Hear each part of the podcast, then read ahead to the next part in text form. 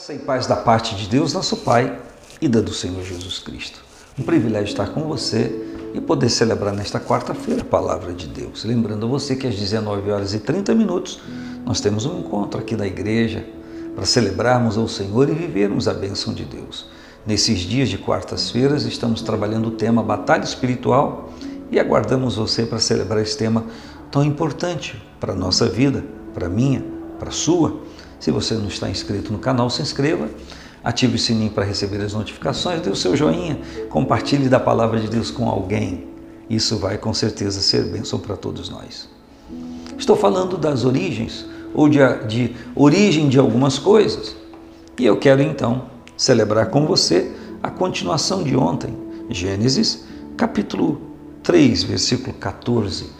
Ontem eu falei da origem do mal no homem, o mal no homem. Então, a partir do quatorze, Gênesis três diz: Então o Senhor Deus disse à serpente: Por que fizeste isso? Maldita serás. Ou, porque fizeste isso, maldita serás mais do que todas as todas bestas, ou que toda besta, ou feras, e mais que todos os animais do campo. Sobre o teu ventre andarás e pó comerás todos os dias da tua vida. E porém inimizade entre ti e a mulher, e entre a tua semente e a sua semente. Esta, a semente da mulher, te ferirá a cabeça, e tu lhe ferirás ao calcanhar ou calcanhar. Falando de origem, é, logo após o pecado, a transgressão, seguiu-se o juízo, ou seja, a justa retribuição da prática da desobediência àquilo que Deus havia orientado fazer. E aquilo que ele havia dito não fazer. Então, a serpente, que foi instrumento maligno para levar ou viabilizar o mal no homem, na mulher, recebe igualmente o juízo. E o juízo é, diz o Senhor: Porquanto fizeste isso, maldita serás mais que toda besta e mais que todos os animais do campo. Sobre o teu ventre andarás. Então, quando Deus diz à serpente, sobre o teu ventre andarás, significa que ela não andava sobre o ventre. E que ela andar sobre o seu ventre era sim a justa retribuição do mal que, por ela, o diabo fez na raça humana, ou propiciou, ou canalizou. Sobre o teu ventre andarás e pó comerás todos os dias da tua vida. Se Deus disse como juiz à serpente que comeria pó todos os dias da sua vida, é porque não comia. Comeria pó porque era o efeito imediato de andar sobre o ventre. E diz: porém inimizade entre ti e a mulher, e entre a tua semente e a sua semente. Esta, a mulher, ou a semente da mulher, te ferirá a cabeça, e tu lhe ferirás ao calcanhar. Está aqui então uma profecia, uma palavra profética divina de solução, de cura, de remédio para o pecado, para a transgressão. O Cordeiro de Deus, morto desde a fundação do mundo, eleitos nele fomos desde a fundação do mundo, quando a palavra diz, ele, o Verbo Eterno, Cristo, que se encarnou e recebeu o nome de Jesus, que veio como Messias para ministrar no homem, tratar no homem aquilo que se transformou, se tornou uma grande necessidade. E interessante que a obra salvífica de Cristo está em validade até hoje para todos que quiserem apelar para esse remédio. Eu me lembro que em João quatro, três, João três, quando Nicodemos vai falar com Jesus, Jesus diz para Nicodemos: assim como Moisés levantou a serpente no deserto, importa que o Filho do Homem seja levantado, para que todo aquele que nele crê não pereça, mas tenha vida eterna. E a alusão da serpente no deserto eram pessoas que estavam sendo mordidas por víboras venenosíssimas e morrendo imediatamente. E assim, dessa forma, o pecado veio e se assenhorou de todas as pessoas. O resultado do pecado tocou todas as pessoas. Ainda prevalece na mente de muitas pessoas: se Cristo morreu há quase dois mil anos atrás e eu estou vivendo nesse tempo, o que eu tenho a ver com isso? Que culpa eu tenho? Existe uma resposta bíblica que explica de modo tácito, claro, essa questão. Essa resposta está em Romanos, quando Paulo, escrevendo à igreja que estava em Roma e falando da, do pecado, falando do resultado do pecado e falando da solução que é em Cristo, ele expõe desta maneira no capítulo cinco de Romanos, versículo doze. Pelo pecado, pelo que, como por um homem entrou o pecado no mundo, falando de Adão, e pelo pecado entrou a morte, o resultado do pecado, assim também a morte passou a todos os homens, por isso que todos pecaram. Você pode compreender isso?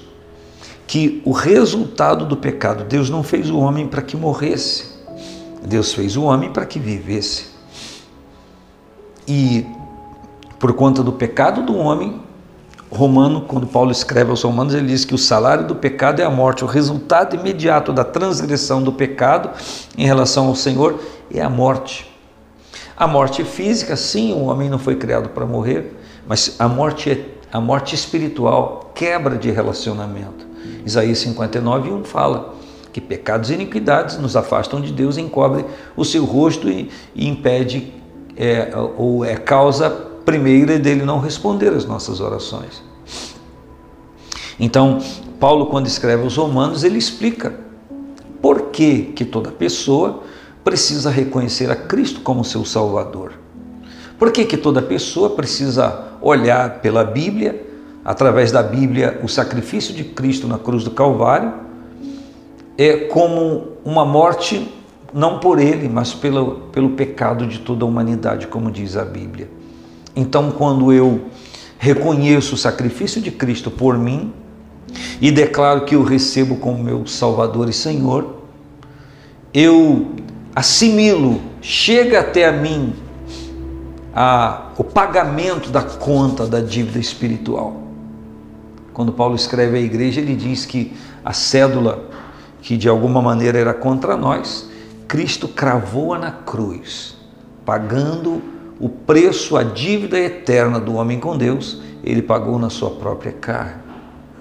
Então, Paulo diz que, já que o resultado do pecado passou a todas as gerações, esta é a razão porque todos pecaram, porque todos transgrediram.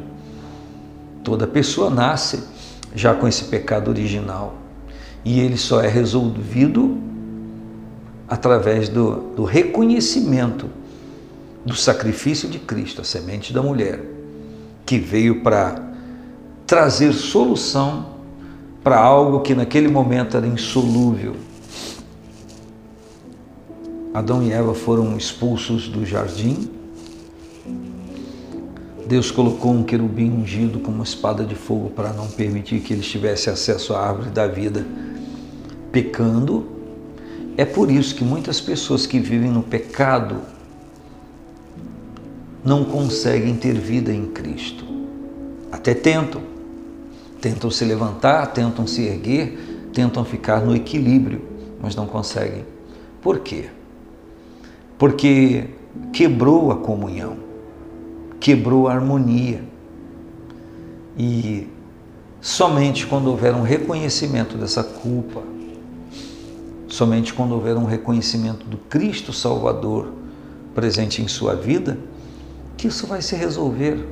Você que está aí agora, que tenta se levantar espiritualmente falando, e a cada final de ano e início promete, não, esse ano eu vou, vou para a igreja, eu vou servir ao Senhor, mas isso são promessas que são vazias porque você não consegue cumprir. Reconheça a Cristo mais uma vez, mas já reconhece, reconheça de novo. Peça que o liberte e faça a sua parte nessa libertação. E com certeza, a obra salvífica de Cristo entrará na sua conta espiritual. Ela vai ser resolvida, cumprida, paga. Porque lá na cruz Cristo exclamou, está consumado. Quando ele diz ao Senhor, está consumado, ele diz, paguei a dívida do Edney. Mas quando é que essa dívida para mim é paga efetivamente? Quando eu reconheço que ele pagou. Se eu não reconhecer que ele pagou, a minha dívida espiritual continua ativa. Nesse exato momento em que compartilho com você, o Senhor Jesus quer que o seu sacrifício esteja em validade na sua vida. É só você reconhecer isso e admitir e declará-lo seu Salvador e Senhor. E a palavra diz que o Espírito Santo agirá na sua vida e você será uma nova criatura em Cristo Jesus. Um grande abraço, paz do Senhor Jesus.